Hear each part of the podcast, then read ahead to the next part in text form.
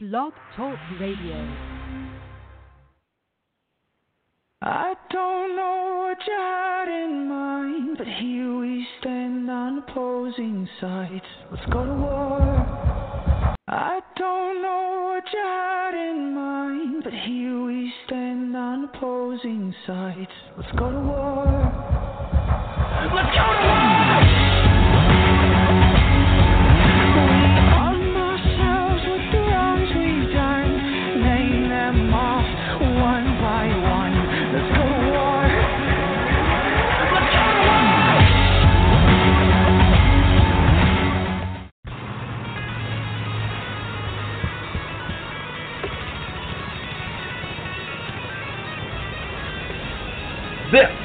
Is War Wrestling Authority Radio with your host, Chaotic Katie, the voice, Paul Eubanks, the Dean of Wrestling Referees, Steve Kane, and Sadistic Sean David. Lock and load, wrestling fans.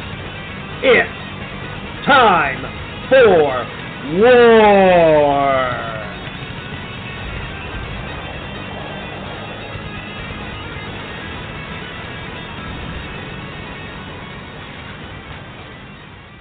Oh, I'd like to welcome you into the ER tonight. We have a very special edition of Wrestling Authority Radio for you, and he's already with us. We are going to be going live just momentarily with the author of Death of the Territories, Tim Hornbaker. And we want to remind you now, before it's too late, that uh, tomorrow night on Wrestling Authority Radio number two this week, we will be joined by the world's most dangerous announcer, Gary Michael Cappetta. So strap in, strap yourselves in, and get ready because we're going to go back in our time machine here tonight with the author of Death of the Territories. Ladies and gentlemen, please welcome Tim Hornbaker. Hello. Yes, thank you for having me. It's great to be with you. Great to have you, sir. Yeah, it's a real pleasure to talk to you guys. Thank you. I um I have briefly skimmed through some of the book. I have not had the time to fully read it, but from what I've seen and what I've heard, I am very impressed. So um, we're not going to give the full book away tonight uh, on air. Uh, obviously, we want people to buy your book, but we are going to be taking bits and pieces out of your book that Steve has hand selected, and we're going to be going over that here tonight. So, Steve, Sounds you great. read the book. You read the book. You tell us where you want to start first. Well, I'll tell you what. Um, what's that, Katie? You're the book club guy, hubby. No, the book for club. Yes. well, I'll tell you what. I'm. Let's go ahead because uh, Tim and I were actually talking a little bit uh, before we before we went live here, and that. Um, and I'm gonna and I'm gonna go with my gonna go with my uh, core subject here, which was um, a little bit of a surprise when I when I first started reading the book. Um, having been in the business for as many years as I had been, there are certain stories about how promotions came to be that were that are passed down from one end to to another, and uh, of course, being here in the Midwest. Uh, during those days, our our promotion was the AWA, which was founded, owned, and operated by Verne Gagne. That is correct. And the and the and the story that had always circulated was that Vern had left the NWA, and it was a very um, well. So according according to according to the stories that we always were told, that it was not an amicable break. That Vern left over not being given shots at the NWA Junior Heavyweight title until I read this book. And I find out that everything that I had been told and had known for almost 30 years was not true. So, Tim, why don't we go ahead and let's start there with the oh, with Verne Gagne leaving the NWA and forming the AWA and the ties that actually were involved within within the uh, AWA and the NWA. Absolutely, I think it's uh, one of the major misconceptions about wrestling history was that Verne Gagne broke off with the NWA and formed the AWA as a uh, opposition kind of a group. Uh, the real story behind it was it couldn't have been more opposite than that. Uh, they were actually friends throughout. Uh, Sam Muchnick, Verne Gagne, there was never any negativity between them. Verne Gagne would attend the annual conventions. Uh, so going back to, to 1960, uh, there was this was just several years after the um, the Department of Justice had advanced, uh, investigated the National Wrestling Alliance for antitrust uh, violations. So um, there was this uh, this belief that the NWA was a monopoly and that uh, it controlled too much of the wrestling business. So flash forward a couple years here in 1960, uh, there was an agreement made that allowed Verne Gagne to branch off and form the AWA. Uh, the the leaders of the NWA were behind it because it gave the appearance that there was competition in the marketplace. There was the NWA now, there was the AWA, and three years after, years after that, there would be the WWWF. So you had competition in the marketplace. The NWA no longer looked like a monopoly, and everybody went about their business on friendly terms. So it was there was a lot of misconceptions about it through the years, and uh, you know, working on this book, it was one of my challenges to kind of weed through all that and, and separate fact from wrestling lore. Mm-hmm. Well, and that's yeah. uh, that's the importance of it. There is so many wrestling lore out there because everybody, as Conrad Thompson would say, everybody wants to hear the rumors and innuendo. Well, the rumors and innuendo yeah. don't always add up to what's factual. Absolutely, I agree, and and that's like I said with a with a book on professional wrestling, that's one of the biggest you know hurdles to overcome is to find out what is really the truth, and it's hard to find because you have so many stories and stories that have been passed down through generations and you know, for me, I, you know, I just wanted to get to the truth, and it was it's a, it's often difficult, but when when you find the truth, it's really an amazing story. Yeah. Uh, yes. It's it's it's yeah it is. It's very difficult to find the truth in a you know in a in a business that is run basically by carnies. Uh, we're yep. we're all we're we're all a bunch of we're all a bunch of con men and we're and we're you know out there playing playing the playing the marks for everything we can uh, get out of them, and that.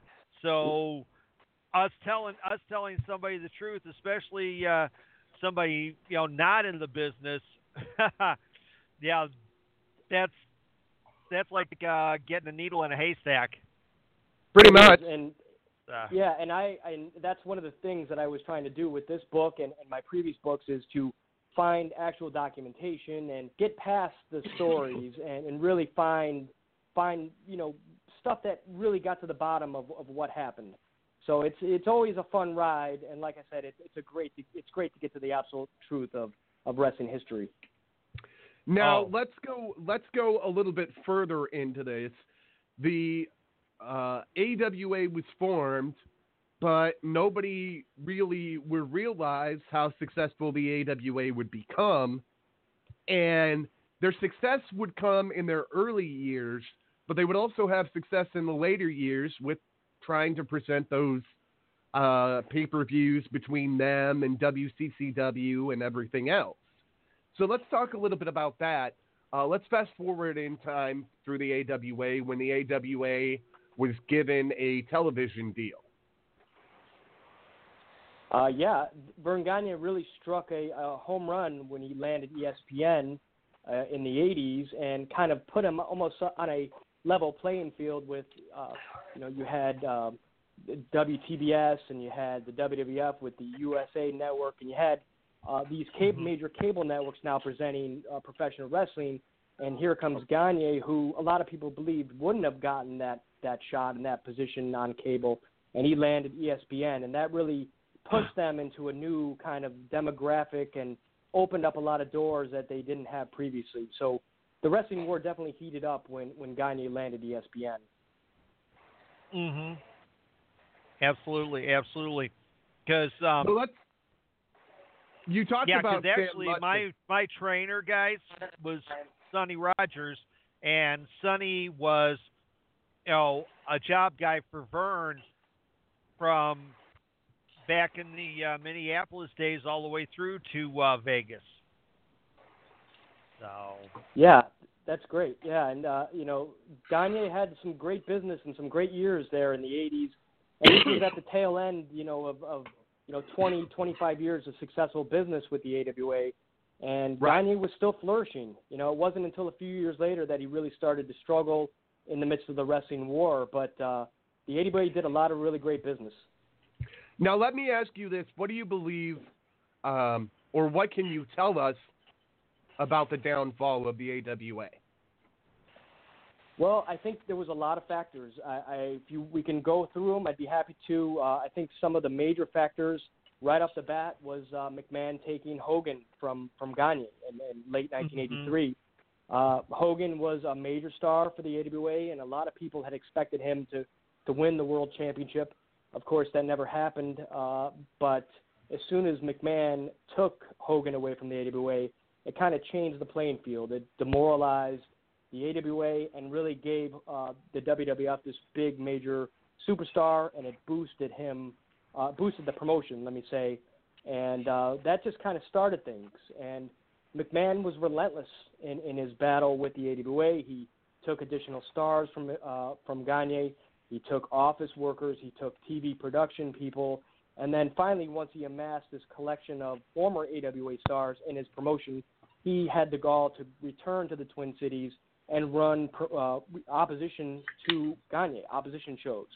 So it was like he was now promoting the AWA, but but he was just promoting former AWA stars under the WWF umbrella. So that that was kind of the major, uh, you know, uh, really took the heart out of Gagne and his promotion, and I think it was just all down downhill from there. Now, did you Mhm. ever see? Did we, Steve? Did you ever believe, or Tim? Did you ever believe that Curt Hennig would go on to be the star that he would become all those years later as Mr. Perfect? Uh, I think that he had great uh, innate talent. Um, I mean, I guess you, you you see a young worker like that, and you see that that budding talent. Uh, you don't quite know if he's going to reach his full potential, but I think that I think that he definitely did, and he he could have been a greater star had he given been given more of a push. But he was definitely a great star, and you know from that early time in the AWA, he had just a special kind of uh, a talent that I think you know definitely Gagne saw, and that's why one of the reasons why he fought to keep him in the promotion. You know when Ver, when uh, when McMahon wanted him. So yeah, Yeah. I mean now, he was definitely uh, a great this star. is this is going to be my late my last question for a little bit. I'm going to let Katie jump in here. Talk to us about the success of the Road Warriors and the AWA. Well, they were the greatest tag team of the era. I mean, there's no disputing that. Uh, there was a lot of really great tag teams. I think Verne Verne was very lucky to grab them up when he did, bring them up from Georgia, and kind of give them the right kind of push. The uh, the Road Warriors were also going to Japan, so there was this uh, massive. Um, I think this general respect that that the Road Warriors were were building, and fans were were giving them. They were they were bruisers in the ring. I mean, they they loved the brawl. They weren't uh, you know stylish performers, but they were just amazing and awesome to see. And I think they captivated fans throughout the AWA and the world. So I think Gagne was really lucky to kind of seize them when he did, and gave them that great push to to let them really have the success that they did. Now, Yeah. you also have another book that I want to hit on real quickly, and that was the war that changed the pro wrestling, the war that changed pro wrestling forever. Would that be the Monday Night Wars? Um, I, you're talking about the uh, War that Changed. That was actually Death of the Territories. That's just the subtitle of that book. Okay, okay. Yeah. Um, Would you say that? Um, would you say that WCW getting to that platform was the right move for the wrestling business at a time where the wrestling business had fallen on its butt? Uh, WCW, you mean? You, you talking about Yes. WCW? Yeah. Uh, yeah, I mean, I think it was. I, I think the wrestling business was going, uh, you know, the late '80s, uh, you know, and, and we're turning the corner into the '90s. I think the wrestling business needed, they needed some sort of competition because the territories were now uh, depleted, and uh, you know, there was there was uh, the the old school systems of wrestling were gone by that point, and right. to to uh, you know to have the remnants of what Crockett had built and now become WCW. I think you needed to have another strong promotion in competition to the WWF. Where were fans going to go if they didn't support the WWF? If they didn't like the WWF? Exactly. They weren't gonna watch it all. They didn't, yeah, exactly. So you you literally have had to choose at that point. And me personally, I loved NWA wrestling. I loved territorial wrestling, uh, and I wasn't someone who was going to immediately jump on the WWF, you know, the bandwagon just because you know, they were the flavor of the the month or the week or however you want to look at it. So Right. I kind of wanted to hold on to the old school style of wrestling, and that was, you know, it, it it had changed. It was the NWA, and then it was WCW. So in, in my book, that was what I was going to follow, and they had some rough years there, but it still was something that was, you know, it was a little different than what the WWF was doing, and I, I enjoyed watching it. Mm-hmm. Well, Yeah. and then all those, and it wouldn't be. Let Let's say that uh, really WCW really got uh, going full stream when they got that major pay per view deal. Um, because when Yeah, they got that yeah. major pay per view deal, that's when they became more serious. Because at that point, they were only able to do so much. They would go to the Omni, and the Omni was great, historic building. But when WCW got that big pay per view deal, they were able to go, okay, we can now travel out. And this is this is before this is right around the time that Bischoff shut down all the house shows because the house shows weren't drawing. Um which was sad, but that's the way business was in those days. If you go back and look at some of the WWE house show tapes, you'd be shocked to see how many people were actually in attendance. Yeah, yeah. Um, and I and I and I think that WCW really, you know, they turned a corner, like you said, when they got the uh, pay-per-view deal, and you know they had to make certain moves. Uh, they landed a couple big names, you know, in those early years, and they had, you know, a young Steve Austin, and and they got Ricky Steamboat back, and right. uh, Rick Rude, and they got some names that really. And, and Vader was was coming in around what 92, 93. So Right, everything kind right. of turned a corner huge. in the yeah. And so yeah, the early '90s they kind of turned a corner. Even though business again wasn't that great, they still had enough of a foundation to build upon. And like I said, fans had somewhere to go that was an alternative to McMahon. Well, and it would be. I'm going to let Katie take this question, but it would be a couple years later. Another alternative would be born. Yes, another alternative that uh, some still call pretty damn good wrestling. Let's talk about ECW, sir. How did I would that be happy to. Huh? Go ahead. Uh, you, Yeah. yeah, you talking Yeah. about, so you mentioned E ECW, ECW. Is that what we're we're talking about here? yes. Sir. Yeah, well, ECW revolutionized wrestling again. I mean, if you want to look back through history, I mean, there's been certain times in history where, you know, a, a promoter, a visionary kind of comes out of left field and, and changes the playing field. Well, that was the moment in, in the 90s where, you know, wrestling did change and wrestling was evolving again. And WCW and the WWE, McMahon, they both looked to what ECW was building upon and how, you know, things were going there. And said, you know, hey, that's that's we need to start learning from that. We need to start taking bits and pieces from that, and uh, eventually they started taking wrestlers from ECW as well. Uh, Right. Malenko and and uh, right. Eddie Benoit. Guerrero. Yeah, Benoit. So you know, you you look to that as kind of a pivotal moment. Yeah, Jericho, and uh, these great stars start funneling out into the other promotions, and uh, you know, it was just again, like I said, it was a revolutionary time for, for professional wrestling. Now let me ask you this: You were probably uh, either watching at home or probably later tape traded the tape. What were your thoughts when uh, Shane Douglas threw down the NWA World Heavyweight title? Yeah, uh, I mean, I was shocked. I mean, it was definitely a, a shocker for for me personally. I thought that the the NWA had uh, found a way to kind of gain back some some uh, you know, some cr- some credentials, and, and and they were going to get back on top again. And to see what Shane had done, uh, you know, throwing the belt down and kind of denouncing the NWA was was a was a crazy moment. I mean, it was one of those moments in history where you, you just kind of have to step back and, and be amazed. But um, I guess I'm not surprised too, though. I mean, ECW was going in a new direction, and they didn't feel that they needed to carry the old legacy of the NWA. So it was a, a fascinating move, just when you look at what actually happened there. Well, and I'll tell you what, that is a night in history that if no if you're listening to our voices and you have never seen that, Google Shane Douglas NWA World Title. You, you won't Definitely. regret it. It is one of the most historic moments in professional wrestling uh, that is out there. Um, you know, there were Yeah. a lot of guys that were good that came out of the AWA. I had the privilege of meeting one, and his name was Mad Dog Vachon.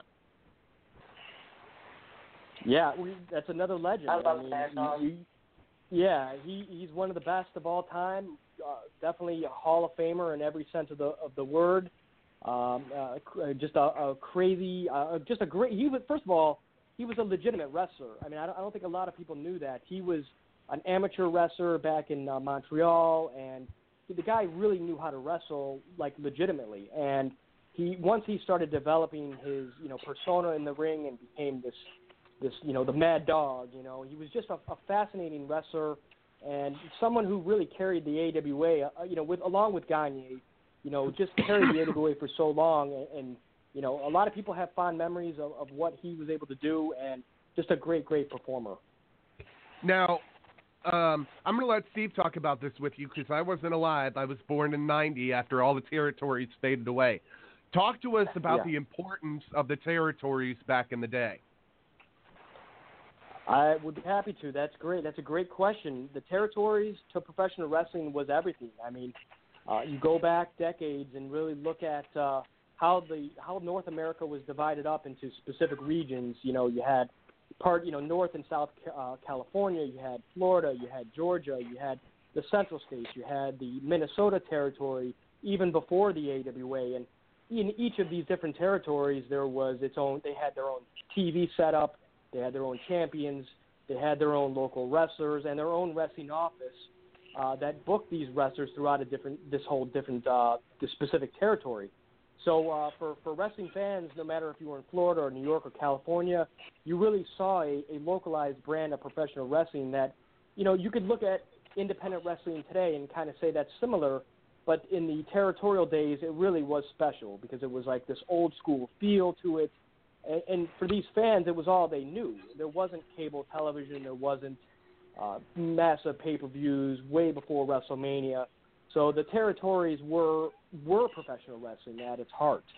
And Right. um, yeah, I mean, so it was it was it was just a great time to be a fan back in those days. Now, you probably have other stories about things that happened with this, but I want to talk about one of the greatest men to ever come up through the territories.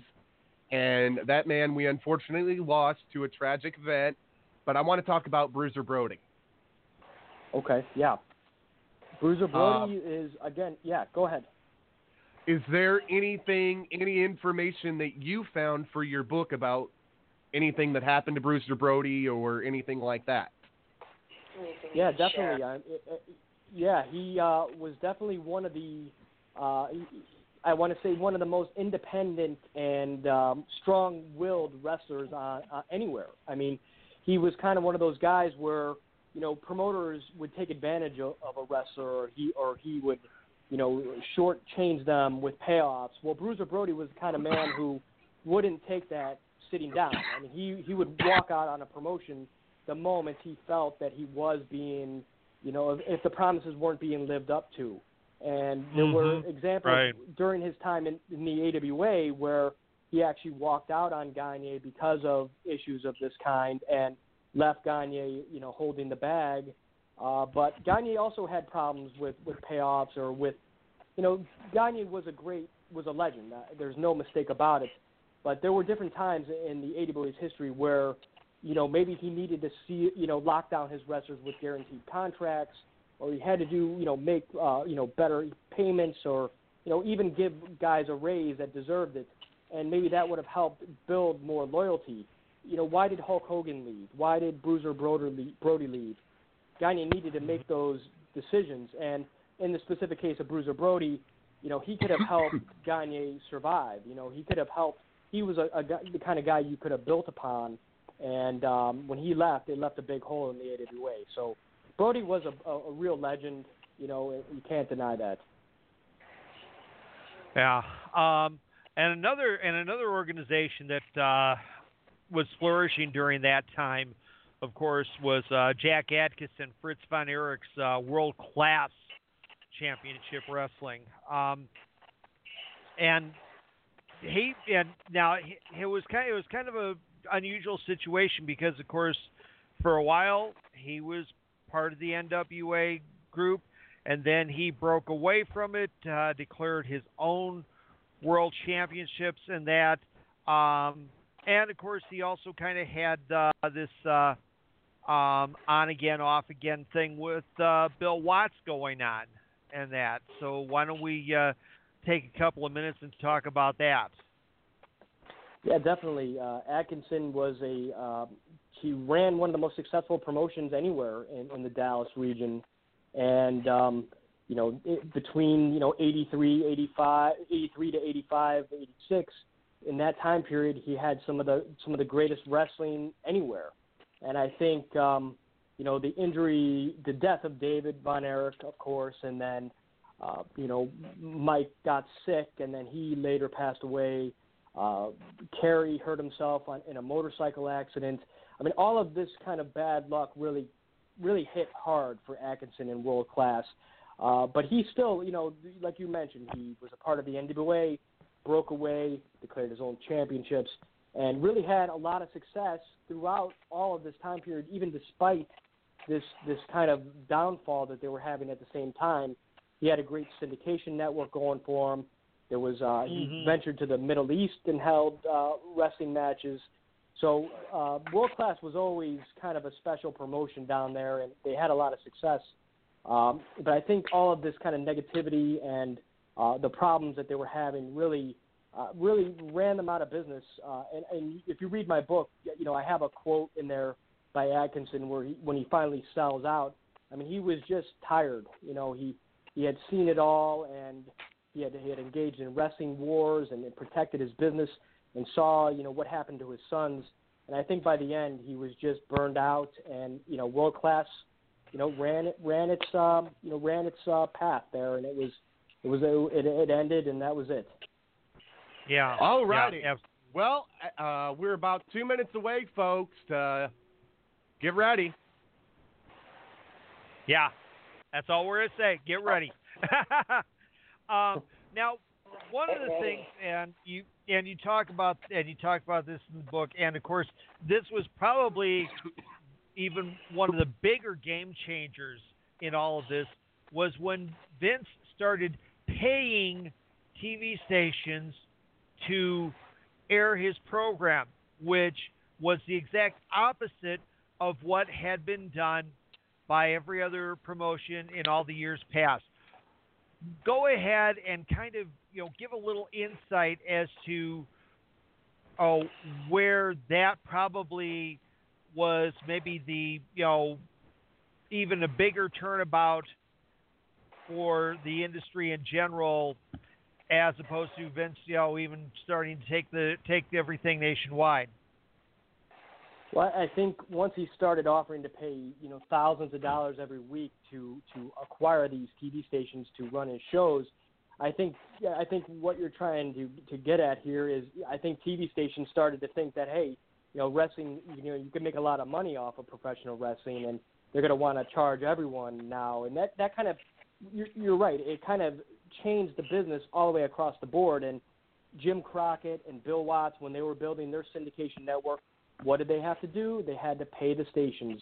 And if you look back through history, it was the reversal.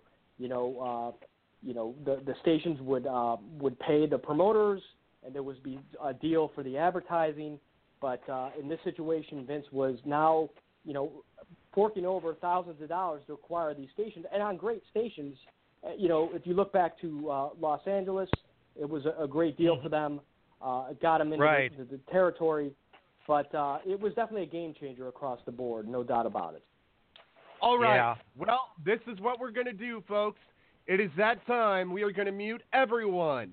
You must be caller number 10, and you will win a free copy of Death of the Territories from Mr. Tim Hornbaker.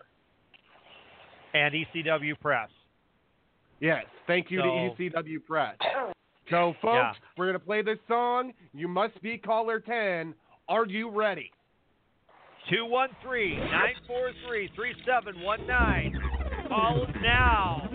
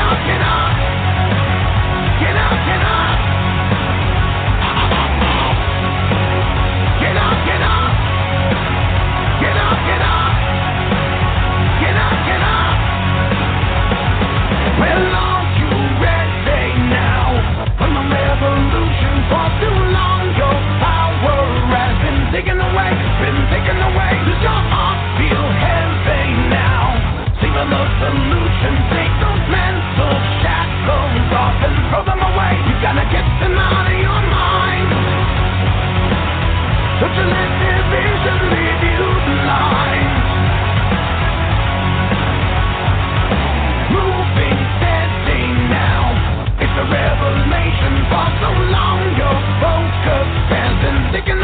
Now you're breaking away. They may think they know you, but it's an education. No, they can't control you. Want you broken away. Your mind. When they're searching for you, they will find of they are and ready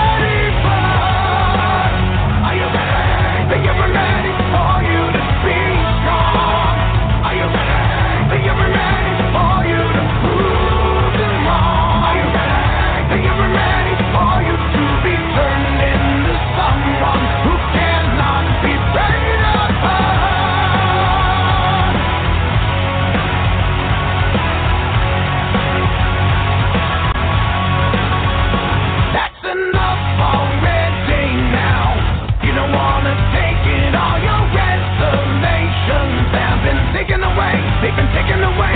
You think you're ready now for the revolution? Yeah, they can't control you. Want you broken away? You gotta get them out of your mind. When they stand before you, they will find they are and ready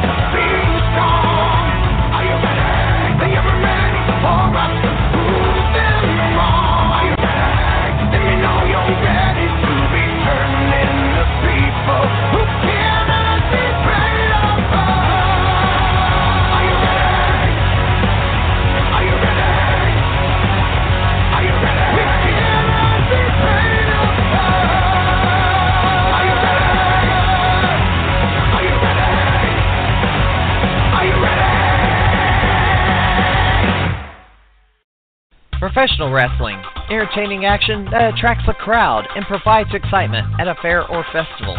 The right promotion will have professionally trained talent with professional grade ring gear and equipment. Fairgoers will want to see more of them and attend ticketed events in the area. Bringing the wrong promotion, not vetting their credentials, you could end up with an embarrassing disaster. The talent may have no ring gear, little or no professional training, aren't family friendly, and perform so poorly you'll wish they'd return to the backyard they came from. Burned organizers won't chance bringing in pro wrestling ever again, shutting out legitimate promoters. And the fairgoers, if they want to see wrestling, will only go to WWE events. If you want live professional wrestling at your fair festival, don't get burned. Check their credentials before you book. A public service announcement from the nosebleed seats. You can contact us on Facebook for more information. Central Illinois Pro Wrestling. All right, and we are going to go to caller 10 right now. We are live. We are live. We are live. Steve, why don't you go ahead and bring caller 10 on the air? All right. And and who and who do we have here? My name is Joe. Hi, Joe. Hey, Joe. well, con- congratulations! You are you are caller ten, and you are going to get a copy of Death of the Territories. And uh, right now we have uh, with us on the line um, the author of Death of the Territories, Tim Hornbaker. So uh, say so, uh, Tim. Say hello to uh, the person who just uh, won a copy of your book. Joe. Hey, Joe, I want to congratulate you, and uh, I really hope you enjoy the book. I, I I really wanted to write a book that fans can learn from and enjoy, and uh, I really hope you enjoy it. Awesome. Uh, Thank you. All right. My pleasure. Okay. All right. Thanks, Joe. Um, hold on, and uh, Katie will uh, get your uh, information from you, and uh, we'll uh, pass it on to uh, ECW Press, and uh, you will be getting your copy of the book shortly. Congratulations. All All right. right, thank you. I'll be a good girl and go get his information.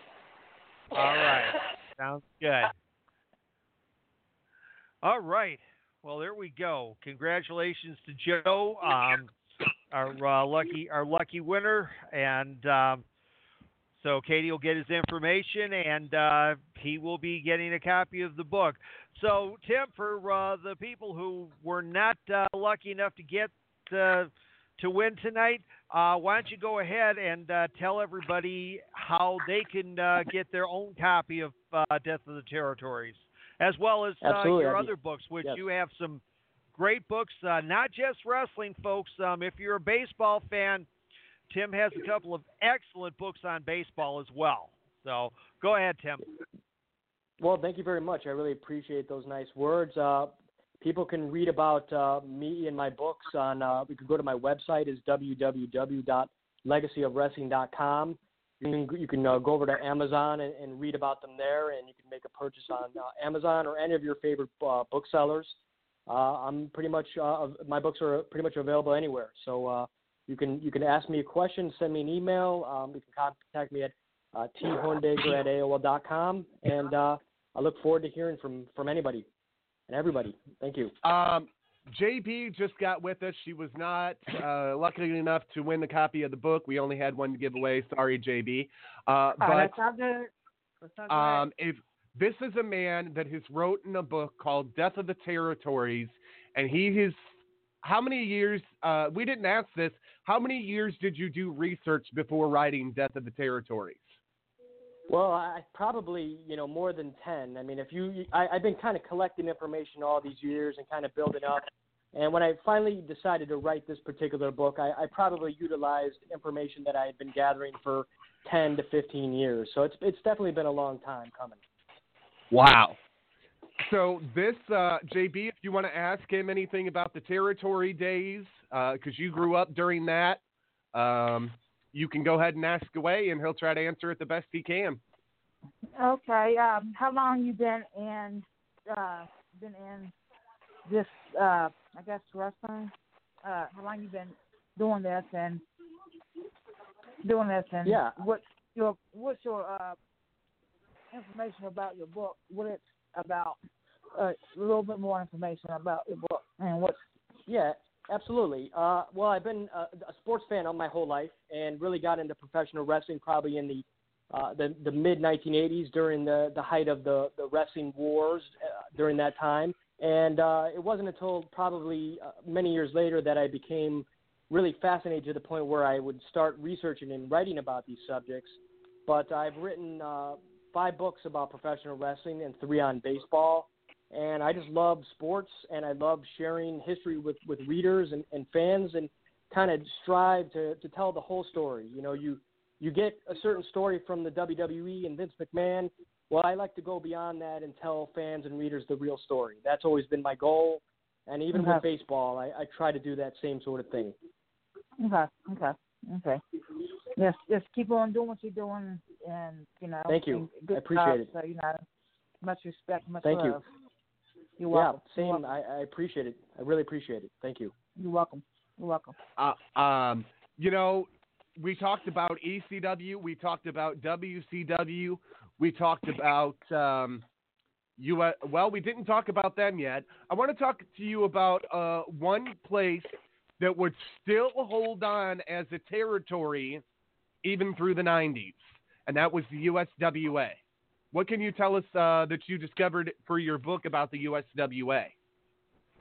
Well, the USA, the USWA. I mean, they were definitely a survivor. I mean, I think I think one thing that I found out that was most intriguing about the whole Memphis territory and just you know that whole area was that it had a different kind of feel to it than other territories. It had a stronger, more more loyal fan base than maybe you would find in some of the other regions. And they were unwilling to relent to McMahon and the WWF during those years, and they didn't want to see their territory go away. So these fans were diehards. They were completely committed, and uh, it, they weren't bowled over by the cartoonish antics of Hogan and the WWE, WWF at the time. So there was a lot of great heart there and a lot of great wrestling. Yeah, and and another and another one who uh, survived all of uh, Vince's talent taking in that was uh, Don Owen out of Portland, and um, that and that was another organization which also launched a number of uh, big careers too. I mean, uh, if you if you look at uh, the Portland group, that was uh, the launching pad for uh, Roddy Piper. Um, a uh, good old uh, friend of mine, Colonel De Beers, Playboy Buddy Rose. A lot of Okay, Yeah. who's in the late funnel? tried some here. Uh-oh. Oh, Greener, greener. Let's try Sean. Okay, that might have been it. So, but um, but uh, Tim, let's talk about uh, Portland and Don Owen a little bit because again, he was one of the few people that uh, survived McMahon's um, talent raids and that. Yeah, d- definitely. Yeah. Don Owen's one of those guys you really never hear a bad word about. Uh, he paid his guys fairly. He uh, treated his his wrestlers with respect, and like you said, the the Pacific Northwest Territory launched a lot of careers. Uh, a lot of people just respected uh, the Pacific Northwest. And incidentally, and you'll read this in the book, McMahon wanted to make a deal to buy the Pacific Northwest at one point. Mhm. He, he uh, had his eyes on on kind of building up a whole West Coast, uh, you know, uh, territory over there. This was before the national uh, expansion was successful. But uh, yeah, Don Owen was one of the one of the true legends of professional wrestling and had a great business. And unfortunately, you know, and, and he he lasted until '92, but uh, he he couldn't hold on in, in competition to you know WWF and, and WCW in those days. Yeah, yeah. It it it got yeah it did get to a point where where the big two did uh, eventually you know kind of kind of you know take over the entire country and that and you know it it was it was hard it was hard for that. Um so let's kind of now let's talk about the fact that um even with that, um, now there's really kind of even been an, a uh, resurgence of the independent scene, and of course, uh, just a few weeks back here in the suburbs, uh, we had that uh, fantastic all-in card that uh, showed that you didn't have to be Vince McMahon to sell out a building or put out a you know quality uh, pay-per-view event. Yeah, and that's a beautiful thing for professional wrestling. I mean, not again, we talked about it. Not everybody wants to see what the WWE is doing. They want an alternative.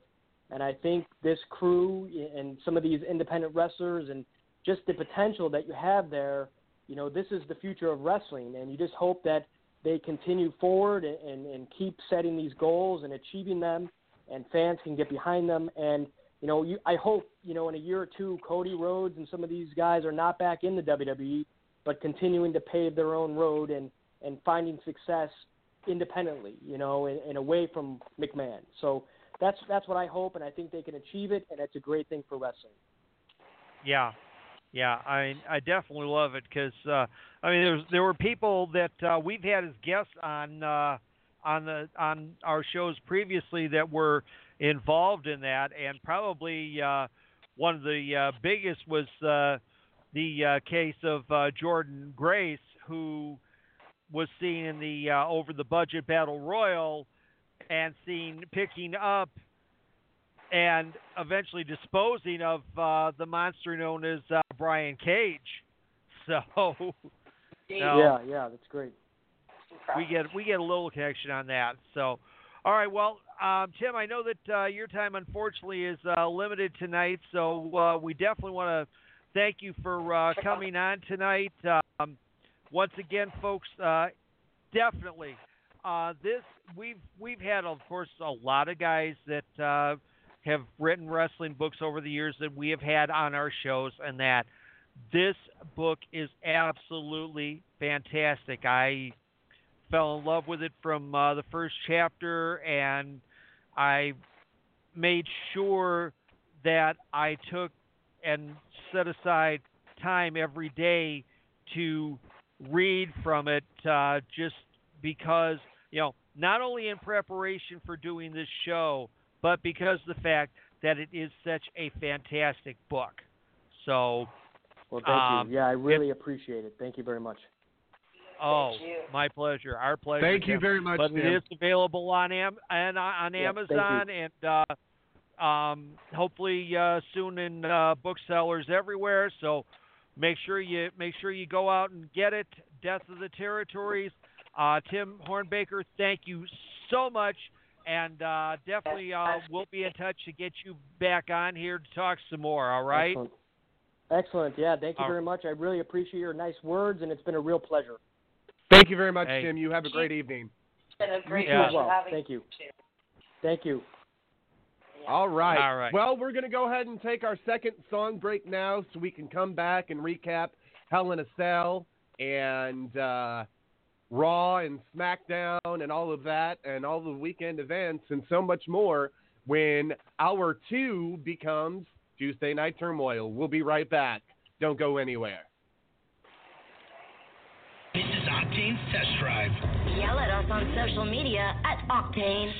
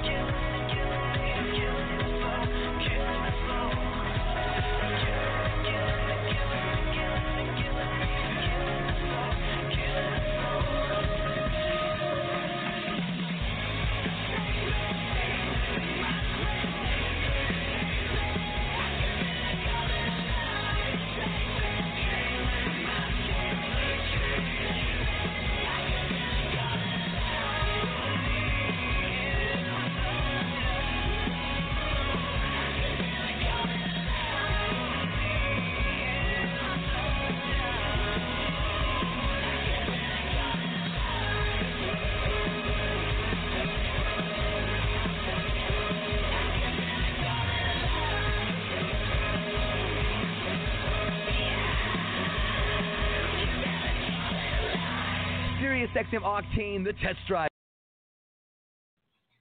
And that was from Sirius Octane's Test Drive. That was Monster by Hands Like Houses. You are now back in the ER, and now it is time for TNT. Cause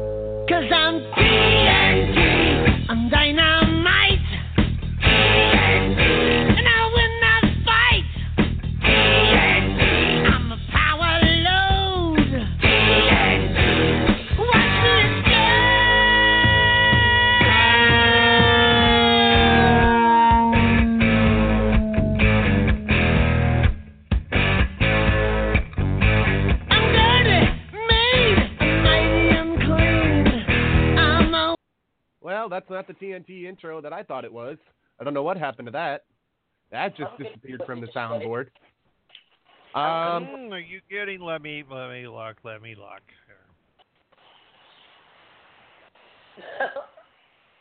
did I put it in wrong? Mm, did you? I bet you did. Yes, I did. Oh well. Uh, anyway, th- we're gonna change things over. Uh, this is now Tuesday Night Turmoil, your source for all the wrestling news and innuendo, and we break down all them championship wrestlings. So, I want to talk real quick before we even get started. Tomorrow night, uh, nine o'clock Eastern. No, Yes, nine o'clock Eastern, eight o'clock Central Standard Oh, Time, yes. right back here on the Evolution Radio Network. We will be joined on Wrestling Authority Radio by the world's most dangerous announcer, Gary Michael Cappetta, as he makes his second appearance on Wrestling Authority Radio. It's his rematch on Wrestling Authority Radio, and it's going to be a great night tomorrow night with Gary Michael Cappetta, and we will also be joined by Frankie Rodriguez from Berwyn Championship Wrestling. Matter of fact, I'm going to send them a message as soon as we get off the air, reminding them. And uh, they will be with us tomorrow night talking about their upcoming event with Gary Michael Cappetta this coming weekend in Berwyn, Illinois, at the historic Berwyn Eagles Club. Right. And we may have an additional special guest. Um, but uh, we're gonna keep we're gonna keep that one uh, under the table a uh, surprise. So uh, just And have to next- just have to be listening. next Wednesday. She is the woman of ass destruction. Weapon. Well, woman, Oh. wo- weapon, woman, same difference. She is the she is the womanary weapon of ass destruction. Dementia D Rose. Wicked. Yeah. And that'll be part of Ladies Night next week. I'm excited. I've talked to her a lot. I've seen her. She has the steel chair challenge, where pretty much people slap her ass as hard as they can with the steel chair, and her ass puts a dent in the chair. That's quite an ass. That it is quite an ass. That's Yeah. ass-tastic. Yeah. Uh, so we'll be talking to her next week. You want to be here for that. And two weeks from tonight, oh yes, two weeks from tonight, anniversary part one comes your way. October 2nd, 2018. It is our five year anniversary uh, from PWR till now. So um, you want to be here for that. years. Holy crap! Well, a lot has happened in Five- those five years. Five Oh, I years know. Oh my god. Because in those yeah. fi- In those five, years and nobody's dead. in those five years, Steve and Katie can tell you it took me four out of the five years to revive the RWF, and nobody saw that coming. Nobody saw. It was it was talked about, but it didn't. It wasn't going to happen. People said you're crazy. Just let it die. Just let it be done. I said no. Fuck that. We're coming back, and I've announced it already, and I'll announce it again right now. Uh, June 2019, we will be back again. So uh, be on the lookout for that. Uh, I want to get into the first news and innuendo that I want to get into tonight.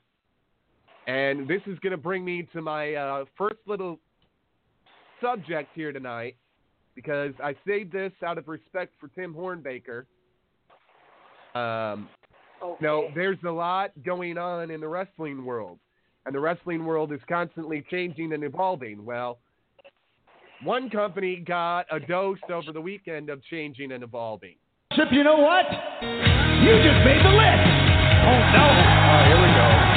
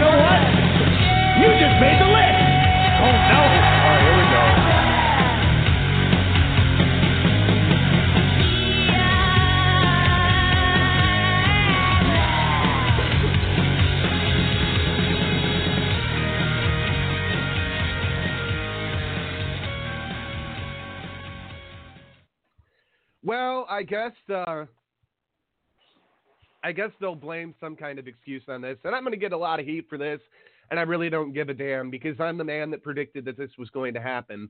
Um, AAW, oh shit, AAW last weekend had their lowest draw out of the existence of Dreamwave Wrestling and AAW Wrestling combined. At the this of is Columbus LaSalle, Hall in This is LaSalle, Illinois. Yeah, we gotta. We need to clarify this is for uh, their uh, Steve, take- um, Steve, take over a minute. LaSalle, Illinois.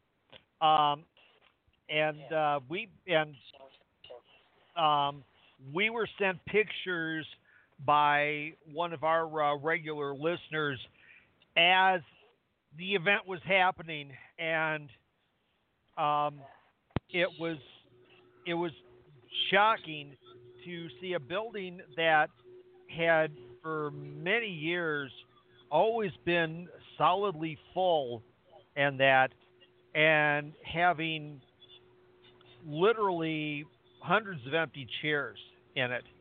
And then to um, add insult to injury then the power went out My shit. know but Wow. So so the fans so the fans that were in attendance they all took out their phones turned on their flashlights and used that to light up the ring and they kept going. And the power was out for like an entire hour. So that you know. But uh, still, it still it's the fact that the the draw was so low in a building in an area that was once you know packed all the time. Um, used to see the likes of CM Punk, the Road Warriors, and of course this was early CM Punk, not uh, what eventually became WWE CM Punk. But you know, a lot of a lot of uh, up and coming and big name stars um, had had had passed through um, Dreamwave Wrestling on their on their way to the top Yep. and that. Um, So Here's the other thing, and if I could breathe, it would be great. The other thing, I'm going to take a hit of my puffer. Steve, tell them the other thing that was just made public over the week, uh, yesterday. Matter of fact. Oh, about the same about AAW? Yes. Yes. Um, as a matter of fact, they are actually leaving LaSalle. So they so the so the lack of it the lack of attendance definitely is obviously uh, ta- is uh, obviously taking a toll on them, and so now they're uh, now they're go now they're uh, you know they're they're sitting there and um, realizing that oh hey their their brand of bringing in all these guys that uh, nobody had ever heard of and dumping the people that were well known in LaSalle and the bringing in, although uh, this is another thing that uh, Sean and I have criticized over the years, the constant bringing in of big name former stars to uh,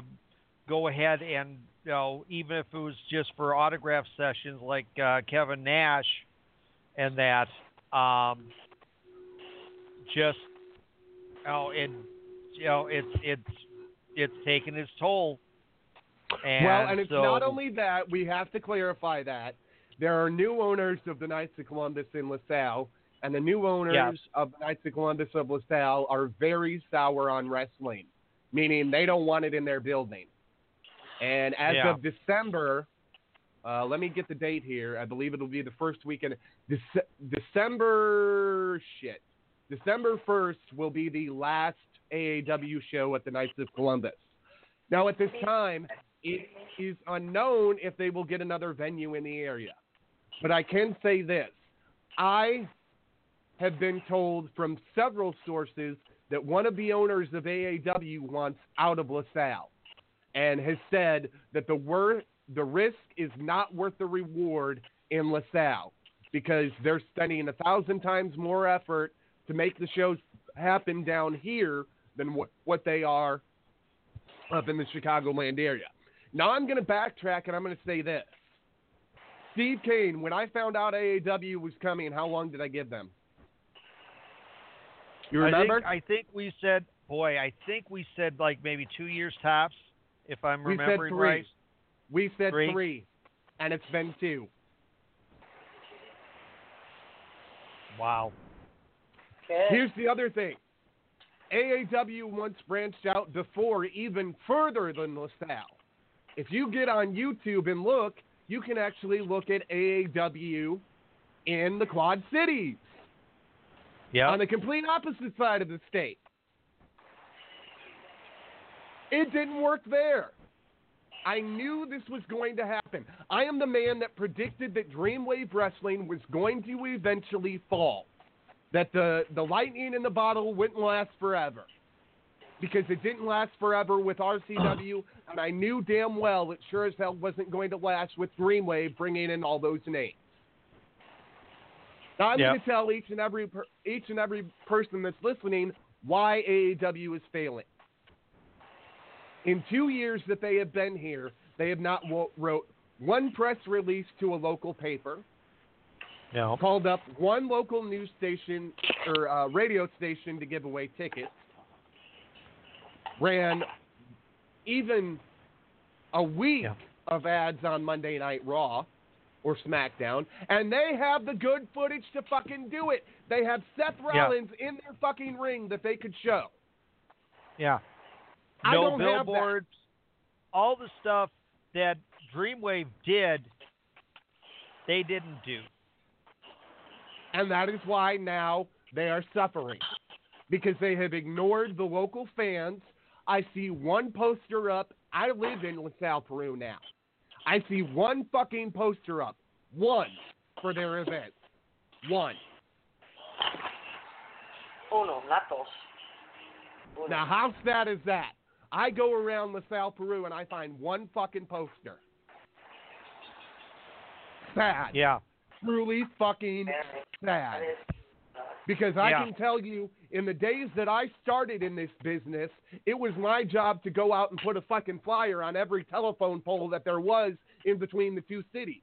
So no matter where people were driving, they'd see that shit. They Yeah, have not had exactly. any banners post made from the local distributors to advertise that there's a show even going on in the two towns. And I bet if I were to take a poll, still to this day, there are fans in Pontiac, Streator, Ottawa, Mendota, uh, Princeton, and anywhere else around here that have no idea that Dream that AAW is even here.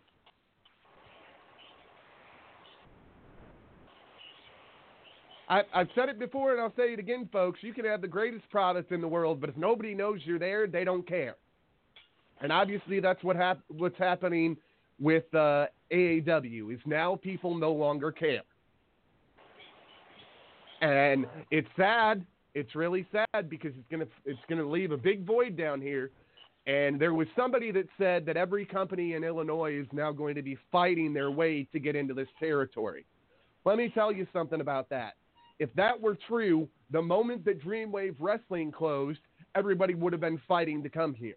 Steve, who were the only ones fighting to come here when Dreamwave closed? AW and us. Bingo. And the only one that was still holding on, still clutching on at that point, was Tim Lyle. And he wouldn't come back until after Wrestle Wars 2. Yep. Yep. And then look where Powerhouse Wrestling is now. It's gone. Yep. It got sold out to some guy that couldn't promote a fucking middle school dance, let alone a wrestling show, and draw money. Yep. Who, who, who is a DJ and can't even make any money doing that? Nope. So, Nope. you know, if that company thinks that they're going to have a big stake in the game, I got some news for them. And I've told people this before. I'm not coming alone. I got some big guns behind me. And that comes in the form of Sir Mo. But that's not all I've got. I've got other people coming too. So, people, people, I, I've been messaging people left and right. You better get on this bandwagon while it's hot because once once this thing starts to really take off, it's going to be too late for everybody. And there's going to be a lot of people that are going to be butthurt by it. A lot of the talent that has passed through the RWF doors in the past will not be passing through my doors again. Yep. Because that time that time for unquality talent is done. And there's a lot of unquality talent roaming around Illinois, Iowa, Wisconsin, Indiana, you name it, they're there. Yep. Okay. Um, unfortunately, that's the way it is. But I'll be damned. I'll be damned over my dead body. Will somebody come here without me putting up a fight? I'll be damned.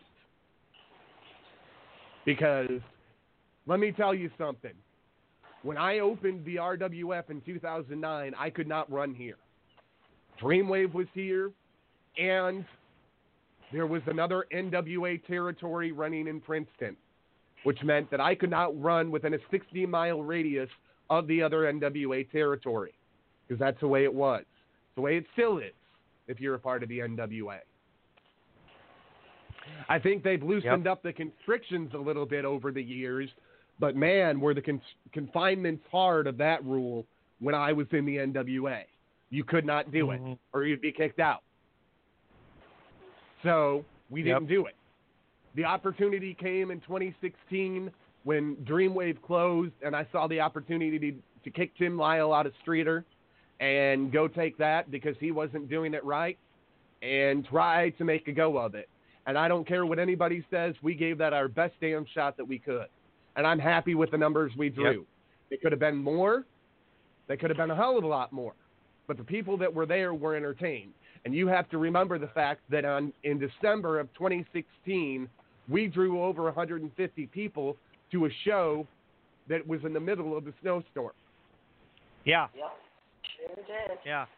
I mean, you know, I mean, you know, the booker was not even able to be there because his transportation couldn't get out. So that tells you right there. But uh, uh, those local fans would be damned if that kept them from a night of action. Yeah. Exactly. Exactly. I mean, So- that's that's the thing that I want to get to. If AAW would have done this, or even they are so focused on being a national company, which they're not, because if they were a national company, they'd be on national television.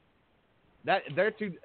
Somebody don't Yeah. realize that, and that's where I throw up my argument. And, and Rican can get mad if he hears this, then I really don't care. But until the point that they're on national television, they're not a national company.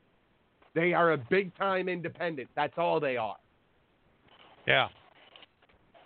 So they need to scale back and think about drawing the local casual fans. Well, AAW isn't Yep. for the casual fan. Yes, it is. You have a good enough product to draw the casual fan. It may not be everybody's taste, but if they knew about it, they would probably come. Right. You haven't Yeah, told them that you exist, so they're not coming. Right. Right. I mean, yeah, you can sit there and talk about filling out Logan Square Auditorium every month, and that's all well and good. But, you know, when you're going to attempt to expand out of your little home building and your little home area, you need to publicize that fact.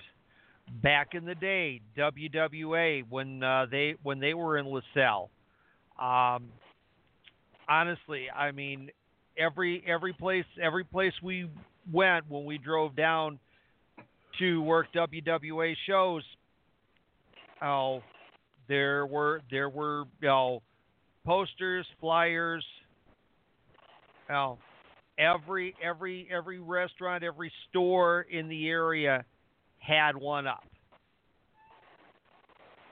And they don't care. they And- don't.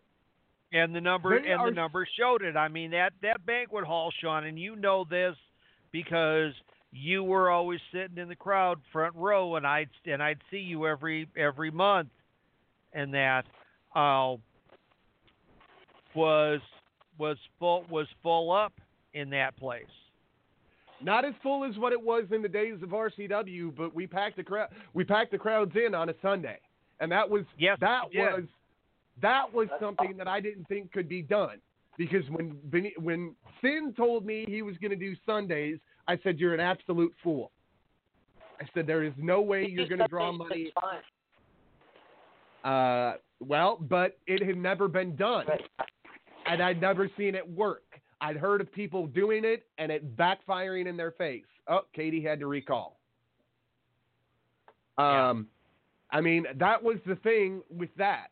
They had a good solid 200 people in there every month, whether there Yeah. was a name there or not. Um, that was the thing about Wicked. But there were other companies that came here and didn't get it. And I, I'm I'm not going to speak ill of the dead, so I'm not going to mention his company. But my former tag team partner's company, they couldn't break the hundred mark. And if if they did, it was by miracle, and that was the revised RCW that was short lived. Uh, that is when Yeah. Steve Freeman said, "I'm not going to. I've I've already sold the RCW ring, so the only thing left is he didn't sell the tape library. I wish he would have sold that because let me tell you, I would have been all about that. Um, Mm-hmm. He did not sell the tape library, but he did sell the rights to the RCW name, and uh, I was ashamed of it. I I knew that in the end it was not going to live up to the original Revolution's potential, and that is why I have gotten very salty with anybody that's na- used the name Revolution in this area uh, since RCW died. It's disrespectful. Yeah. You don't know how much history that company had. You don't know how much history that company meant to me and to my brother, the, the founder of this show. Uh, that was home and always will be. That will hold a special place in all of our in all of our hearts because we got to meet people like Raven. We got to meet people like Road Warrior Hawk. We got to meet people like Sandman, Bam Bam Bigelow. I mean, a who's who passed through these doors. And then the stars that would come through and later go on to be stars.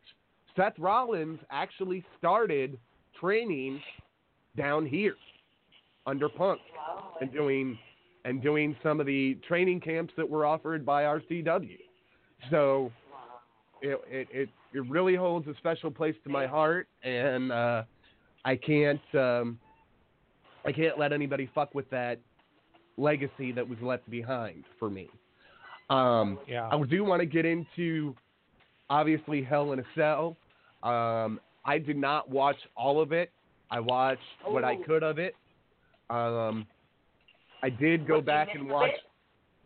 I did go back and watch the uh, uh, shit. I did go back and watch um, Hardy and uh, Orton I in their slap Hell in a. Cell. I will slap you if you missed that. Oh Honey, God, you- yeah. You watched it with me, you think. We argued about it. I know you watched it live. um, so we're gonna break Okay. this down. Um, I well, don't know what we yeah. have for I mean, pre-show. the I mean, well, the pre well the pre-show was the uh, was the uh, SmackDown uh, tag team titles with uh, okay. with uh, New Day winning over uh, Rusev Day and um, and probably you know if you if you watch if you watch the uh, um, that back now, there's kind of uh, some foreshadowing of what uh, wound up happening uh, tonight on SmackDown. Right. Um, and then and then yeah, then the first uh, um, official opening contest was uh, Randy Orton and Jeff Hardy, and oh my God, was that brutal! Um, Brutal. I mean, you get you get the you get the spot where um, Randy comes and pulls out the screwdriver from the toolkit and Yes. And starts uh, Jeff's torquing ear Jeff around it. Oh my God! I I I closed I closed my eyes and turned away during that part. It was just it was freaking me out that badly, and that. I don't. I don't And then, of care. I don't care. Like I don't. I don't yeah. give a shit how how much how much pain tolerance do you have. When you stretch your earlobes, they get irritating. Okay. So Yep. Don't tell me that didn't hurt. No, I have a few friends that stretch. So yeah, my friend now Yeah. is bigger than her. So, Yeah. Yeah. And then Honey, let and me then tell it- you, when gauging of ears became a thing in the early 2000s, and everybody was gauging their ears, Oh, I said, I'm not going to do that. I said, I'm not going to do that. I still I have regular sized earrings in my ear. I have not gauged them at all. I won't no, do it. Don't want to. Don't want to. I, Nope. I, I see the people. I have seen people literally, and I'm not making a joke when I say this, but I have seen people with holes in their ear big enough for me to stick my dick through, and that's just Oh, not yeah. attractive. That's not attractive to me. I don't. I don't find it. Uh, if it floats Yeah. your boat, That's go ahead. That's their but- thing. That's their Yeah. thing. You know, I, I mean, my one of my nephews, um, Dennis, the holes in his ears are about size, a little bit bigger than my pinky. He's been doing um for about ten years, but yeah, his mother only lets him gauge up on his birthday. He gauges up every year on his birthday. So Jeez. yeah, so it's not like it's Yeah. not like he's going nuts, you know. And the, the kid's in high school. He just graduated. You know, he's got a job, pays rent. Um, So Randy yeah. Orton and then well, yeah, and Randy's back and and his Randy's leg. fucking brutal. Oh God. When Jeff beat Jeff beat him with the belt and opened him up, I was like, oh my Jesus, Mary and Joseph. Yeah. And then his leg. Yeah. there was a chunk taken out of one of his legs. Literally, Yeah, he didn't literally. Go un- yeah, yeah, he did not go unscathed. Let me tell you, he did. Um, and Oh, then yeah, the, the match brutality would of that was just. The match would end by Jeff Hardy crashing through the table and And Randy Orton Yeah. making That, making the referee count the three. yeah. Even and knowing that, that he's was- injured, look at that. Right. Yeah, and that was that was the only that was the only um, error in that entire in that entire setup was that nobody thought about the ceiling of of the cell when they when they put together the ladder spot idea because if they because if they would have they would have obviously used a shorter ladder so that you know, Jeff could have done his springboard thing and that Yeah. but uh some but somebody messed Sure. up so thankfully you know Jeff being the intelligent creative mind that he is improvised put himself over the table and did like you know a gymnastic swing or you know or you know if you if you want uh swing like he's on American yeah or American Ninja Warrior. Um until of Every day, course, you know as he as he goes Randy moves and he crashes through the table and Yeah, he took too long. oh, He took too long. You don't showboat in an instant like that. You go, you get there, you're done. Um, oh, so Randy Orton defeated Jeff Hardy. We go from there to Becky Lynch against Charlotte Flair for the SmackDown Women's Championship in a hell of a Yeah. contest. Oh Yeah. God. which which apparently um, according to uh, what uh, I was reading today, that finish was changed. Originally, Charlotte was supposed to retain, but they decided Oh, with the way that the main that the main event was going to finish, they wanted to give the crowd something that they wanted. So, hence Becky Becky wins and uh, and gets the belt. But yeah, the match itself was was phenomenal. Loved it. Loved it. Um, then uh, So in the end, uh, Becky Lynch defeated Charlotte Flair to become the new SmackDown Women's Champion. with a basic roll up move, that was the that was the shocker. Um, great match. From there, we go to Dolph Ziggler and Drew McIntyre against Dean Ambrose and Seth Rollins for the Raw Tag Team Championships. Um, Again, tough tough match, hard hitting. Yeah. Very I mean, much so. I love, I love, I, I love McIntyre. I mean, the guy, the guy is just, the guy is just an absolute beast.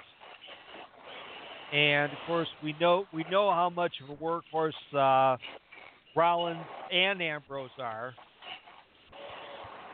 And Well, course- yeah. and Ziggler, Ziggler, you know, sells and heals like you know like a fiend out there, and gets and gets the crowd gets the crowd reaction very easily. Um, with that, Yeah. uh, a lot of a lot of very close, uh, oh, close uh, near misses on pinfall, and that they played those they played those up really well. Now, I want to talk about this real quick. Uh, match two, which was Jeff Hardy versus Randy Orton, went 24 minutes Right. and 50 seconds. Match two, or uh, no, sorry, match four, Dolph Ziggler and Drew McIntyre against Dean Ambrose and Seth Rollins, went 24 minutes and 52 seconds. And the main event went 24 minutes and 10 seconds. So anybody that says that WWE doesn't give time to their superstars, go back and look at this. Yeah. Yeah. The right people, they will definitely give the give the time to to you know work a match. Um, Um, so Drew, okay, Dolph from- Ziggler and Drew McIntyre defeated Dean Ambrose and Seth Rollins. From there, we go to the WWE Championship match. It's AJ Styles against Samoa Joe. brutal match, brutal match. Um, and uh, definitely, of course, now you have the uh, um, the controversy on the finish, which is leading to their match in uh, Australia. Yeah. Um, which at first you sit there and you're looking at it and you think, oh my God, he's you know he ma- he managed to uh, reverse out of angry butt sex and and win it, but then but then uh, you look at the you look at uh, on the other side and you see that angle, and as the ref is counting the third count, there's AJ tapping. So you get your controversy, which leads which leads to the um, oh um, no holds barred match um, in Australia in a few weeks. So it uh, so it so it definitely it definitely you know um, added I would say added a little more fuel to the uh, to the fire. Now, in the biggest letdown of the night, The Miz and Maryse defeated Daniel Bryan and Brie Bella. Oh my God! That, that was just, yeah. It's like That was just a letdown. why did this why why did this match even take place? Give me give me Miz and Bryan, and you got and you got a great match. Brie, Or maybe just even Definitely. Brie and Maryse. Even yeah, I would I would have liked to I I would have liked to have seen that. Um, No, but it was sweet. yeah, it just but I mean, you know, it didn't Maryse even stunk up that Maryse match. think much effort in it. I'm yeah, gonna agree with you. Maryse, she phoned yes. it in. She phoned it in. Uh, then we go to match seven. Ronda Rousey with Natalya in her corner defeated Alexa Bliss with Alicia Fox and Mickie James in her corner by submission. Yeah. Mhm. Oh, oh my God! Another fantastic outing for Ronda Rousey. The the more the more she the more she works, the better she looks out there. I mean, seriously, the woman just, you know, right now she can do no wrong in that ring. She is, you know, I mean, we've talked we've talked about this. We talked about how Triple H said uh, that she has been the fastest pickup as far as anybody, you know, transitioning and learning the business and that and and it shows. I mean, she's she's incorporated some of her uh, judo and UFC background into into what she does in the ring and that Right. but has also learned as as we said before to sell like a maniac. I mean, you know, I I mean, you know, Ricky Morton type selling and that. And and they and they played it. I mean, you know, she they they had her they had her selling the ribs and that. Um and in fact uh in fact they're actually uh sell, they're selling out um they're they're sell they're selling um Alexa Bliss being injured. They've actually they've actually pulled her off of uh, house shows and TV for the time being Right. to you know to play to Oh, wow. play up the yeah to play up the you know effects quote unquote, of uh, of that uh, armbar. Then, in our main event, it is Roman Reigns versus Braun Strowman with Mick Foley as the special guest referee.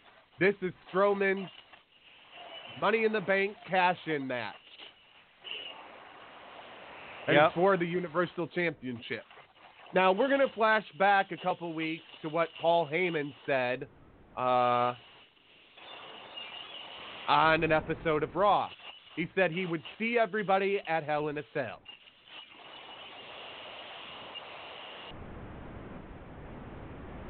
And that is Yep. indeed what we saw last night.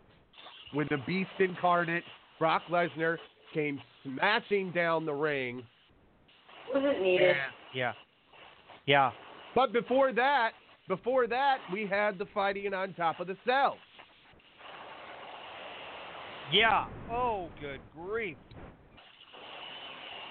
I mean, you know, you get you've got uh, you've got Strowman and Reigns laid out in the ring, and Mick Foley looking up because at the top of the cage, you've got Ziggler, McIntyre, Rollins, and Ambrose up there fighting like mad with the And then with the in the end, yeah. In, in the end, Rollins and Ziggler would come crashing down off the cage through not one but two tables. Yeah.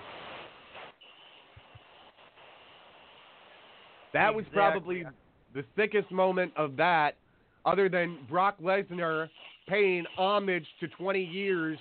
Well, no, I'm sorry. Hold on. Well, yeah, Mick Foley Uh, got paid paid for 20 years by getting pepper sprayed. Yeah. Um, well, it would actually be uh, in a couple weeks.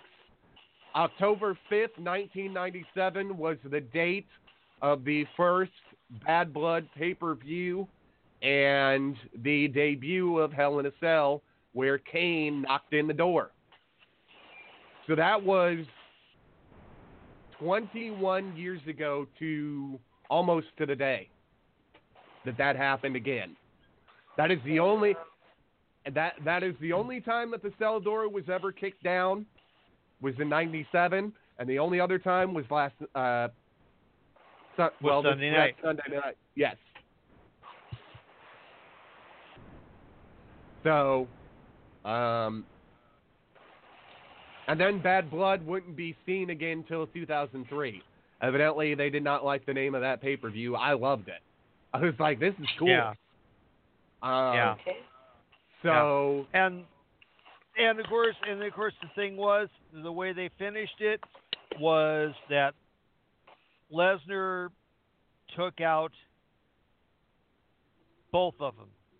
Yep, it ended in a no contest. Yep. Exactly. Exactly. Left the left the pay per view ended with uh you know with uh both uh with both competitors and a referee all laid out. So leading once right, but- again to Australia. Yes. Well, we got an announcement uh, last night that there would not be one pay per view coming your way from out of the world on the other side of the world. There would be two pay per views coming your way on the other side of the world. As Roman Oh, Reigns yeah. versus Braun Strowman versus Brock Lesnar is set for WWE Crown Jewel returning to Saudi Arabia this November. Yep. So, um, yeah, yeah, there, yeah. So, um, again, part of that uh, big, um, oh, multi multi million dollar deal that uh, we talked about here just uh, a few weeks back between uh, WWE and the uh, Saudi government. Right.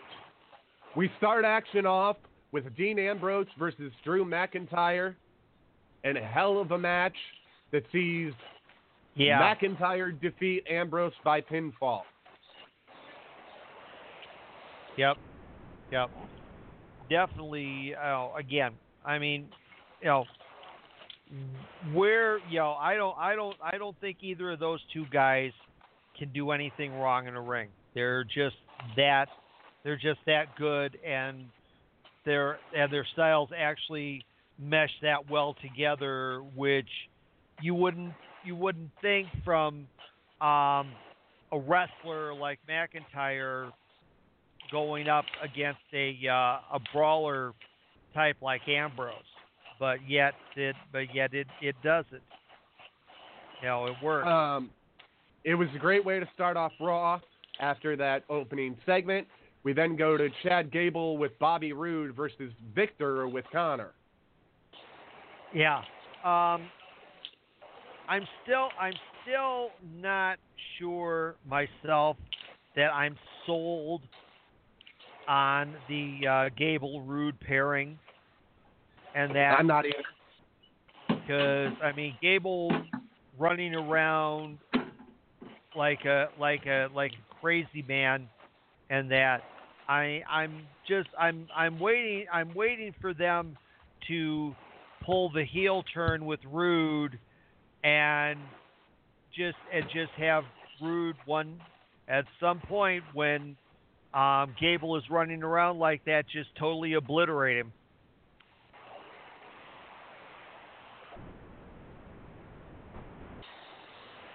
So, um, and uh, so, all right. So there, you know, so there at that from that point, um, we get uh, Bayley uh, winning in a uh, um, in a in a moderate length uh, match against uh, Dana Brooke, who now is back on her own and no longer part of Titus Worldwide. Well, you skipped over Uh, something. You skipped over the Undertaker. Oh, that's right. Yeah, yes. Uh, Undertaker um, came out and uh, he and he uh, did his um, and he did a spiel and that. Um, This is what he said. He called Triple H's comments in recent weeks delusional. After making clear he would be victorious in their match at Super Showdown in Australia October 6th, he announced his insurance policy. Because Shawn Michaels was sure to be in the game's corner, the Phenom would have his brother Kane supporting him. Of course. And uh, a, sh- and uh, a spine chilling segment from The Undertaker. Then we get Bayley with Sasha Banks against Dana Brooke. And after yeah, a Bayley, to Bayley, Bayley, after a Bayley Bayley to Sasha got kicked down with them. That was sweet.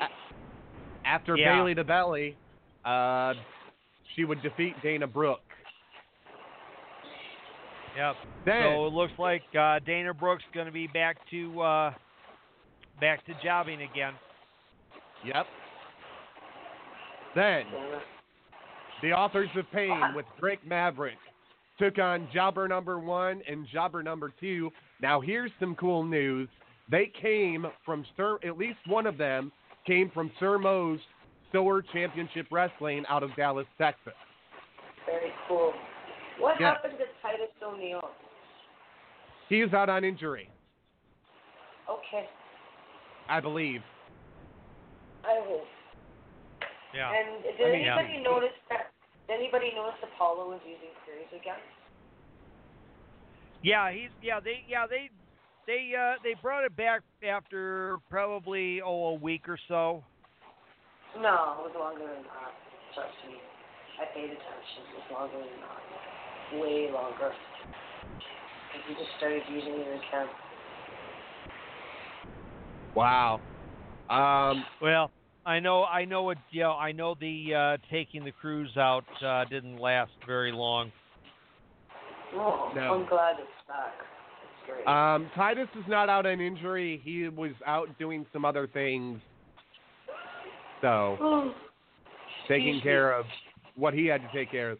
Akam and Rezar were uh, successful over the local competitors, but this got a D m- minus. The squash matches are getting old at this point. While it seems to Yeah. make sense to restart Akam and Rezar's run with Maverick behind them to give them more credibility, the two have already taken on actual wrestlers on Raw. So Yeah. they want to see them take on regular wrestlers instead of jobbers again. Um, because at this point, it would be like having Braun Strowman face jobbers. Yeah. You just wouldn't yeah, do it. Exactly. Um, right. Right. We go to Uh, the back. We go backstage, and Seth Rollins is walking in and gets hit with the news that he's got to defend the Intercontinental Championship tonight against Dolph Ziggler, or he will be stripped of his title.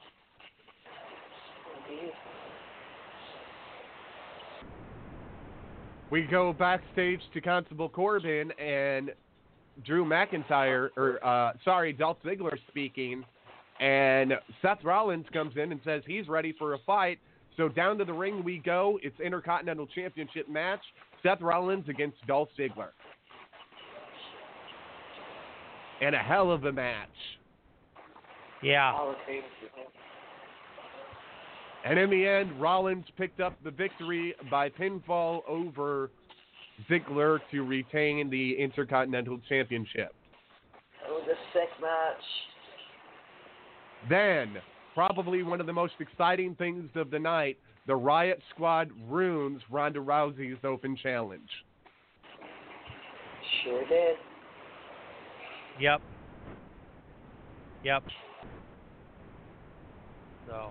So, that. oh, we had, uh, well did well yeah the Elias Bobby Lashley thing, but you know what? That brings that brings me to something that uh, I wanted to kind of go into here because uh, um, we had you know we had Drake Maverick and that, and now we've got uh, Lio Rush with Bobby Lashley, and I just I don't get what creative is trying to do here because oh Drake Maverick Rockstar Spud is the babyface commissioner of 205 Live, but then on Monday night he puts on the camouflage gear and basically becomes heel with uh, Authors of Pain,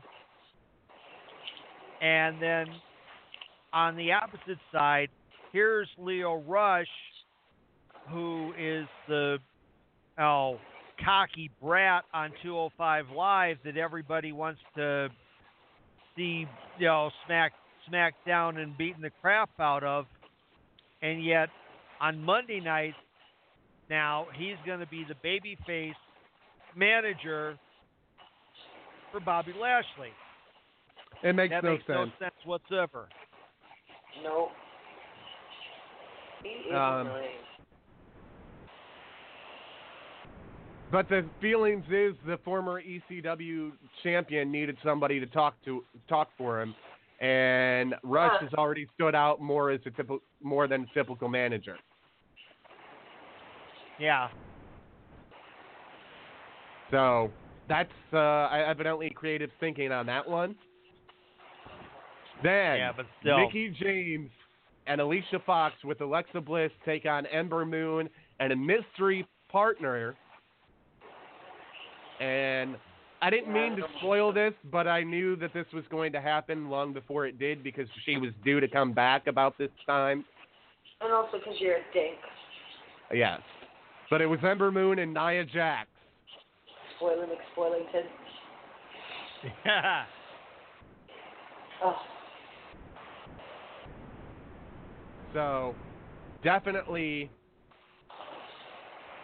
definitely See, see, folks. something see, folks, I, I, I have to say this. See, Sean drives me up a wall. Sean does not shut up during. Sean does not shut up during SmackDown. Sean does not shut up during a pay per view. Sean does not shut up. Okay? Me yelling at my at my phone every time it growls to shut up is because Sean won't shut up. My friends tell me I should have a drinking game. Every time I tell Sean to shut up, a shot.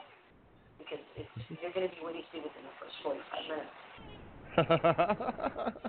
Because he does not shut up. Yeah. But but in that but in that case, um, Katie, you would wind up being drunk and passed out within the first hour of the show. That, that, that's what I'm saying. I mean, at least at least ten shots in a row, at least, you know. Yeah. Oh my God, he does not shut up. You should hear me for the love of God. I can't believe you don't shut the fuck up. Yep, it's as yeah. I mean, honestly, it's as it's as bad as the Hulk Hogan drinking game. Brother, brother, brother, brother, brother, Brother, Brother, brother, brother, brother, brother, brother, brother. mother, mother. brother, brother. Uh, then we get the Hey, Universal dude. Championship match as Roman Reigns takes on Constable Corbin. God, fuck you. I This got an he F. Can, he can fuck off and die. Okay. This got an F uh, by the rating that I'm life. reading. This got an F by the review that I'm reading. Um, they said it was totally uncalled for and abuse of power. It did nothing to help Roman. Yeah, It exactly. really did I the- and really the- did nothing to help nobody. Corbin. Yeah. Yeah. Did nothing for nobody. It was pathetic. Yep. Pathetic use of power and time. Age. Oh my God! And he, and he would say that Kurt Angle abused his power. Honey, you, you need to you need to check up from the neck Yeah. up, and you need to get your head out of your ass. The Yeah, Miz I kicks mean- off SmackDown with uh, Miz TV, and this got a C minus rating because people didn't want to see Miz TV. People are getting sick and Yeah. tired of the Miz and Maryse. Uh huh. I certainly am. Indubitably. Yeah. I'm Exactly. over it. I was over it long before this happened. I was over it when she was at WrestleMania. Pretty much. And before. Um, Now she announces that this is her last SmackDown. We get Kofi Kingston versus Cesaro to kick things off on SmackDown tonight. And we get Big E in some kind of safari gear. I love Yeah. it. That was love Big hilarious. I'm sitting there and I'm and I I'm you know and I'm showing and I'm showing my age here. I was thinking Crocodile Hunter. Right? That's not showing any And- kind of age. I know my and then and then of course and then of course Corey brings out the old uh oh brings brings out the Outback Jack name Oh my God. Jesus, Mary. or as or as the or as the late great Bobby Heenan God rest his soul used to used to call him Outhouse Jack. Out- House Jack. I remember. I remember. so we we get uh, Kofi Kingston defeated by Cesaro. We then go on to the United States Championship match. It's Rusev Day against Shinsuke Well, yeah, Nakamura. first off, but of course, first off, though, you have to you have to remember that backstage segment where Rusev tells English, "No, you're going to stay back here tonight." English starts complaining to this um, production guy about Lana, and next thing you know, there's Lana right behind him, who heard everything he said and she said she's going to tell Rusev. And suddenly, and suddenly, her accent is coming back again. I don't know if you guys caught that, Oh, I know. but she said, but she said, "I'm going to tell Rusev."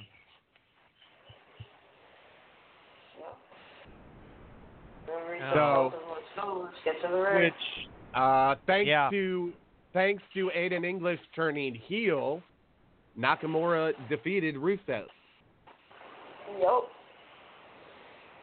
Because of the distraction from English allowed Nakamura to roll Rusev up and score the successful title defense. yep, yep. Then uh, I don't know if we've got another backstage segment or not. Um, let's see here, because um, well, no, because because well, yeah, you get uh, you get a bit you get a uh, short little AJ Styles thing, and then they uh, and then um, then uh, we get uh, the match with uh, him and uh, Andrade Cien Almas. Correct. Oh, Which- the Spanish you said. Which Got oh an my A. god, They got an A. yeah. And and in, in this like case, it. this was something, and this was something that I was I I looked I looked at this and I'm thinking to myself that um, you know, Almas doesn't have to go over to get over. He is No. very definitely over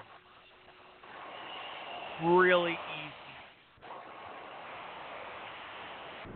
without without you know without having to get the win. Right. Um, so we go from that into uh, And and then and then from there you get uh, Samoa Joe attacking Styles. right. And from there you get Asuka versus Billie Kay, Mhm. Which uh, Well, thank- actually, no, it was a tag match. It was it was the iconic. Well, yeah, that's right. Yeah, it was Billie Kay against Asuka. Was Yeah. it was one on one. and in the end, I have uh, no use for them. I have no use for them. Uh, their their voices remind me on nail, of nails on a chalkboard. I think Oh one of them God. looks.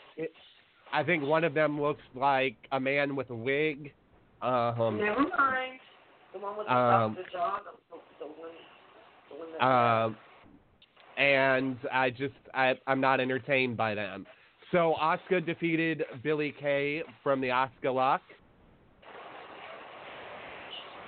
And then we get Becky Lynch's championship coronation, which stole the show. Yep. Yep. You get that. You get Charlotte coming in I don't like and Paige's hair. trying to make nice Paige's and I hate Paige's hair. I thought you put that in there. It's awesome. I prefer I prefer longer too. Absolutely, you're right. Shortest it's ever been. it's awesome. Yep. But anyways, Yep. And uh, you know, uh, it turns into a brawl, and uh, don't you know that uh, Becky Lynch makes Charlotte tap out again? Yep. Yep. to end SmackDown. So, boy, do we have some. Uh, Yeah, there's some Good there's some look good forward to. programs coming up between all now of these tonight, tonight the Mixed Match Challenge season two started. Wednesdays from now on are going to be 205 Live, NXT, and the Mae Young Classic. So Yep. that is your new Wednesday lineup from WWE Network. Hell of a lineup.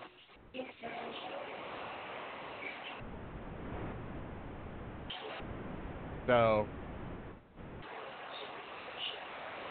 that uh, that is that. And with that being said, I think that's going to do it for us tonight.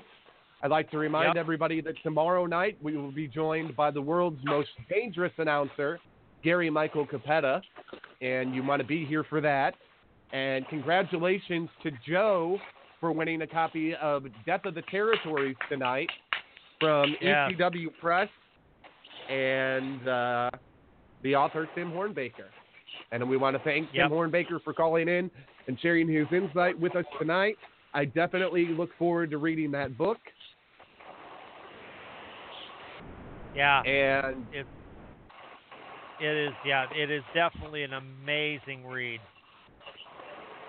So, with that, uh, y'all know what time it is. I'm getting the hell out of here, and I suggest you do the same because you don't have to go home. You don't have to go home hotel can't stay there. Good night. Folks. Good night, everybody. Good night.